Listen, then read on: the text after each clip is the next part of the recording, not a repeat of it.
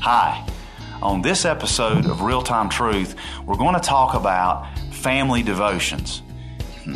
Now, when you hear that, you might think, oh man, family devotions. What we're going to talk about is that we're going to be devoted. We're going to be devoted to the Lord Jesus and we're going to be devoted to our families. And how does that look? In fact, the discussion is going to be a two parter. Join us as we talk about having family devotions.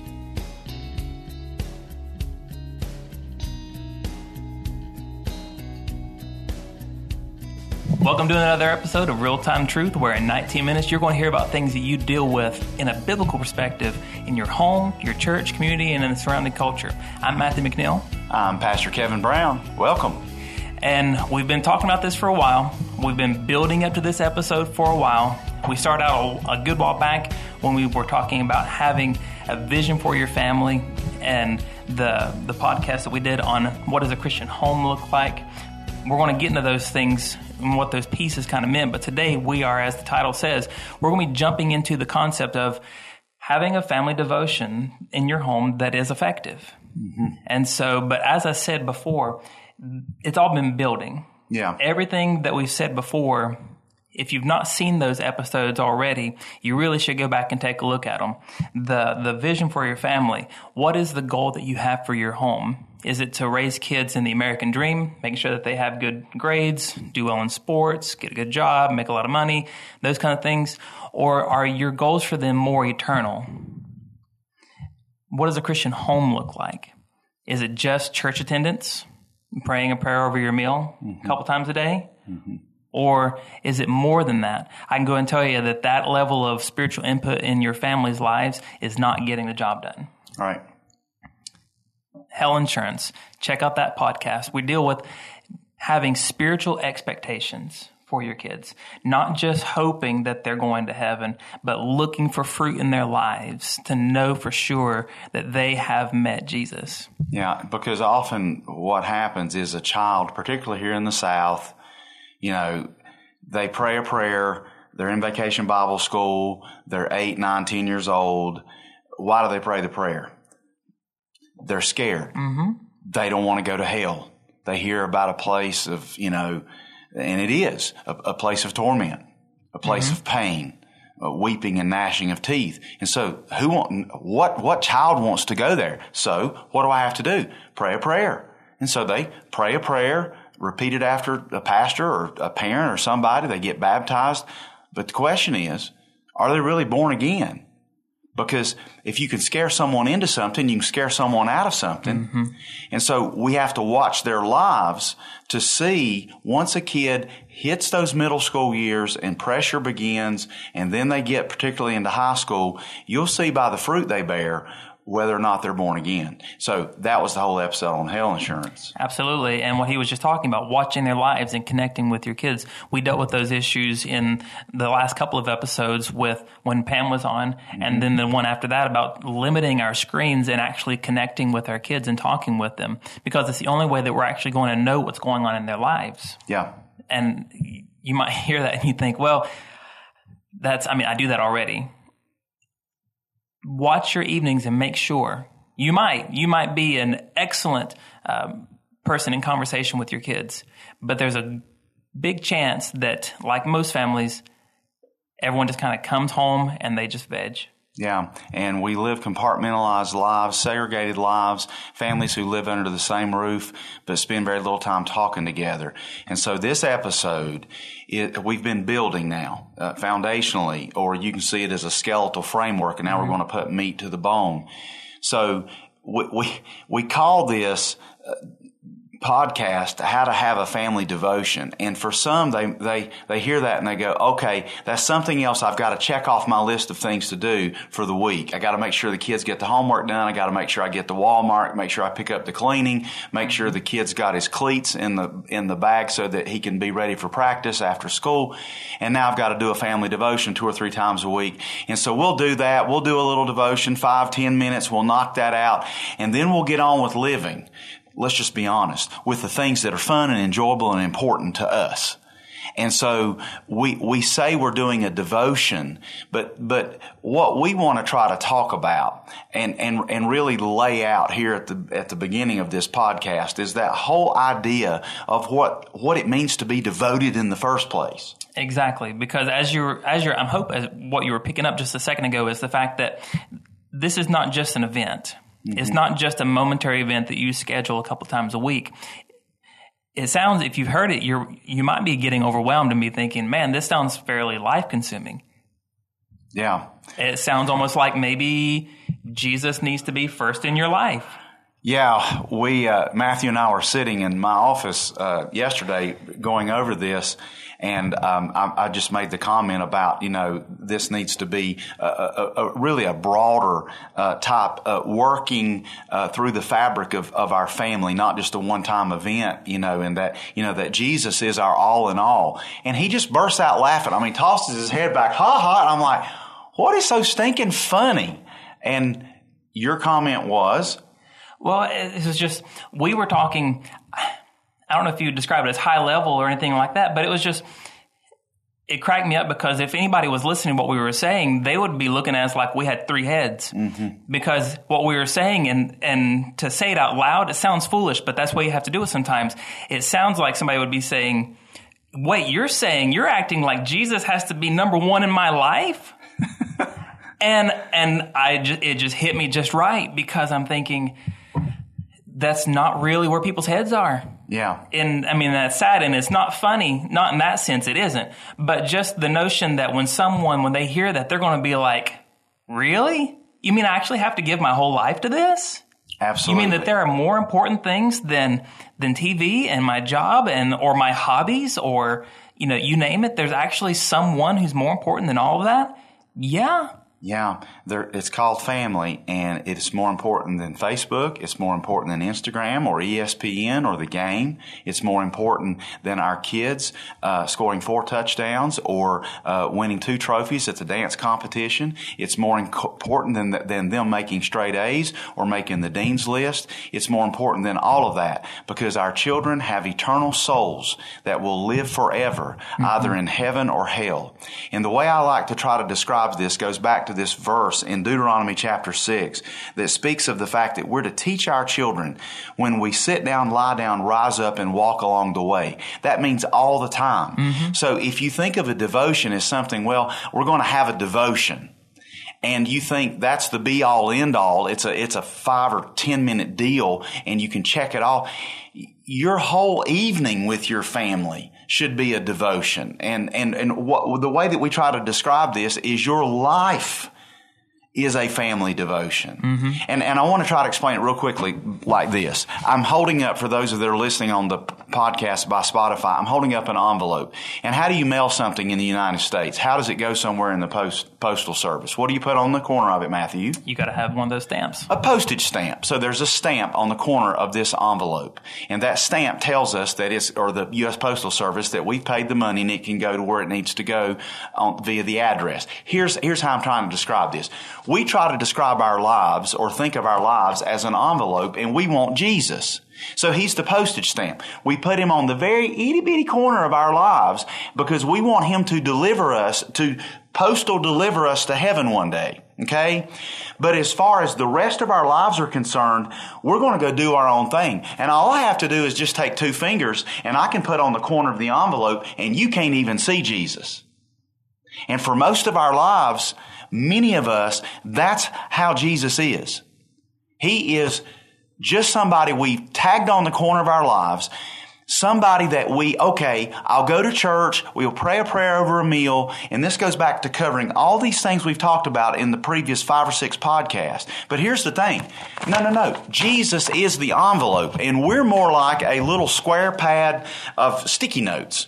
And we go inside of Jesus. Jesus covers us. Mm-hmm. So I've stuck the pad inside of the envelope. So Jesus is the envelope. You can't even see who we are. In other words, Jesus is our all in all, which caused Matthew to belly laugh.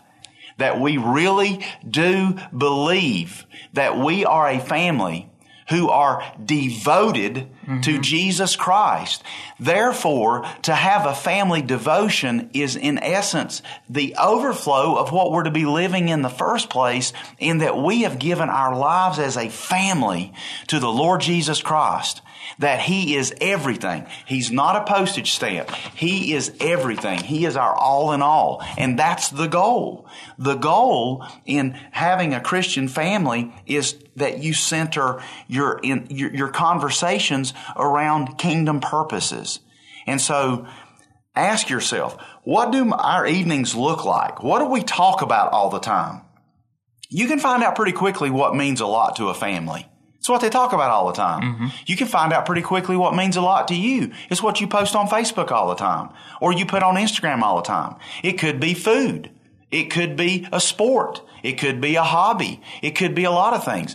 But be honest. Are we devoted to Jesus? So the overriding theme of this particular podcast is this.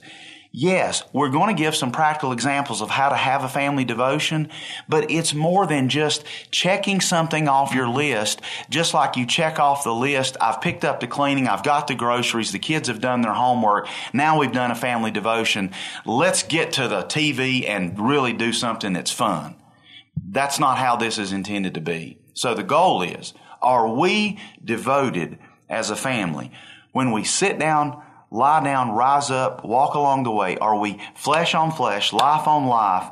Are we teaching our kids? And so this is where I think we can transition now into some of the practical yep. aspects of the podcast. And I just want to just I emphasize something you just said though a second ago about how the devotion is the overflow. Mm-hmm. I really like that because basically what we're saying is we should be, according to Deuteronomy 6, we should be engaging all of life through a spiritual lens. Yes. And so then if you're doing that, because that's the only way that these family devotions, whatever you want to call them, that's the only way that they're going to work is when that they are actually scaffolded by the rest of your life that's already pointed toward God. And so then a family devotion is not something that you just have to like manufacture all of a sudden. It's literally just parking on one of those issues that you already deal with. That's and it. you're just dealing with it a little longer because you're already dealing with issues of life in a spiritual mentality. Yes. Now, I want to make sure that we are clear on what we're talking about here when we're talking about having a family devotion. If you picture a family devotion, mom, dad, as you standing up in the middle of the living room and you're giving a lecture like you're a preacher or a college professor or a teacher, no, no, no, that's wrong. That's the Greek way of how we teach in America and in, and in most countries today when they do a school type setting. You've got pupils sitting in rows, okay, in desks, and you've got one person lecturing. That's the Greek method. That's not what this is. And it works in some formats because that's what they come for. People that, come to church expecting that. They do, and that's fine. So some formats it works. Not in a family. Who likes to have anybody stand up and lecture you in your family? What does a family do? You talk amongst yourselves. Mm-hmm. So we're talking about what's typically called the Hebraic form of teaching. Hebrews, okay? Think about scripture. Think about an interactive conversation that you're having as a family, talking about a subject matter. One of my favorite comments made in my family from time to time is when we're talking about something, one of the kids might say, Dad, are we having a devotion? I'm like, oh, you can't tell. And maybe we are, and maybe we aren't. Maybe I've not even thought about it. Mm-hmm. But yes, it's kind of turned into We've gone a little deeper here. We've dropped a submarine into a place to where, yeah, we're pulling scripture in and we're really, the conversation gets a little bit deeper. And so that's, that's important that we see this as life on life. This is having conversation. This is not lecturing, wagging our finger at somebody, spit flying out of our mouths as we're trying to make a point. This is actually you know, two way, three way, four way conversation. So what we want to try to do now is talk a little bit about how do you spend time talking about the things of God with your family as it relates to, let's say, different ages for children? Sure. Because you've got toddlers all the way up to, you know, teenagers in your home. So let's talk about the little guys first, shall we? The little guys. Let's say that you're in a home and you've got a five year old and you've got a three year old they tell us attention span wise, you've got two times their age. So for the five minutes, year, not hours. In minutes, in minutes. So two times five is 10 minutes. Mm-hmm. But, but you've got a three year old. So you don't have that. You got to drop it to the least common denominator. So now you've got three year old times two. So you've got six minutes. Okay. So you're thinking about, all right, what can I do in six minutes that can engage my two little guys? So you think about it during the day. I mean, you think about what you're going to eat for supper. You think about what you're going to do, dad, if you're coaching the little league ball team and about who's going to be the, you know, the, the guy in the four slot. Think about, all right, how can I engage my kids? Throughout our lives, we've done all kinds of silly stuff. We typically have our devotions in the den. Okay. There's a couch in there. We've done everything from building a fort like we're building Nehemiah's wall to, to having Clara be, she's taller than Andrew, uh, be Goliath and Andrew being David and they act that out. They act, we act out the, the Bible account. We, we tell the account, we read the scripture, and then say, let's act this out. I've got a little whiteboard. You know, it's about a three foot by two and a half foot whiteboard. I have the kids draw pictures on it all the time. Draw this out. So I've, we've done David and Goliath several times in, in many different ways, talking about fear, talking about overcoming things that are hard. And, and so, you know, remember David fought Goliath in a valley. So the kids, they might draw a picture of, you know, here are the Philistines on one side and, and it's just stick people. Mm-hmm. And here are the, you know, the Israelite army on the other side and the side. And, they, and then they show, they show, draw a little bitty stick figure of David and then a bigger stick figure of Goliath. And then they're at, then they begin, they begin almost teaching it and talking about it. Well, what does that mean? What does it mean that David fought Goliath? And then they begin to describe that. And the kids, once they get involved in it and those creative juices get flowing, it, it'll take a life of its own. Mm-hmm. This doesn't have to be hard. Let's say that you have teenagers. Had this very thing happen last week, um, or you know, or just recently, rather. It's been a little bit longer than that now. What do we have happen in the news of late that caused everybody to go, uh oh, you got Iran bombing our military installation sites in Iraq. Everybody's like, oh man, World War III. You got kids that are scared to death. You got kids on Instagram saying, what's the draft? Are we okay? Uh, but seriously, it was like I was getting phone calls. I'm like, what? What does this mean, Pastor Kevin? Are we? What happened? What is it? So I do this at, at my home. I, I, will say this. I'll say to my kids, I'll say, so what have you been thinking about today? Not what have you been doing? Because they've been doing school or whatever they're doing. What have you been thinking about? I want to mm-hmm. know where their head is. Now, this is a conversation you're having with your kids. Okay? And so they tell, so, so Clara, my daughter said when all this was going on, she goes, Dad, can, can Iran hit us? I'm like, no, not with a missile. I said, baby, they're in the Middle East. And she's like, oh yeah. So I'm like, okay. I got my computer out, pulled up a, a, a map that showed, you know, the United States and then shows them all the way the Middle East, Iran. I'm like, they, they can't, they can't fly a missile here over Europe and then over the Atlantic and they can't go the other way. It's even further over China, over the Pacific. So, so, so she says, well, what does this mean? I go all the way back to Genesis. Who, uh, who is Iran? It's, it's, Ishmael. It's the Arab nations and, and, and Ishmael versus, you know, Isaac, God's chosen people. And then we went all the way to talk about that the book of the Revelation speaks of how it's all going to end one day. And so we were able to, in a conversation that lasted, they don't always they aren't always this way, but 45, 50 minute conversation. And I was able to help my 14 year old daughter dispel fear in her mind, wondering, is the world going to war? And so I hadn't planned to talk about that that night. But that's where we were when I said, so what have you been thinking about today? And, and being able to take Folks, you can take the concordance of your Bible and go to the back where the words are for fear or doubt or worry and look up scriptures. Go where they're at. Mm. Go where they are. Don't force, you know, don't force a square peg in a round hole. There may be a lot of times they're, they're just going to give you a you know nebulous answer. I ain't been thinking about anything. Okay, that'll happen the majority of the time. But mm-hmm. there are going to be times that they're going to say, Yeah, this is what I was thinking about. This is what's on my heart. This is where I'm worried or concerned about something. So you take your child based on their ages and you and you think it through. You actually are intentional during your day and you're thinking, okay, I want to bring my family together tonight. We're going to put the phones away. We're going to turn the television off. We're, we're going, we have a spiritual vision for our home. We're trying to raise our kids in a, in a, in a Christ-like home and we want to teach. We want to teach in our home. So we debrief them. Mm. They've been in school all day. What have they've been learning? They're, they're, listen, they're not going to be learning that God created the earth in, in six days and made everything in six days and rested on the seventh. They're, they're not, they're going to be told in, in some cases now, even in, in Podunk, Western North Carolina, as, as times have changed, that the Bible is a book of myths and fairy tales. That's happening in our county now, mm-hmm. in our middle schools and in our high schools. And so mom and dad, you think, well, my kids are being raised in my home. They're good to go. They believe like I believe. You don't know that until you ask. Mm-mm. Osmosis spirituality is not a thing. Exactly. So these are these are, and, and we can we can go ahead and tell you that this podcast is going to run a little longer. So we're going to probably split this thing into two and do a two parter. But this is really the the essence of why we even started this podcast, real time truth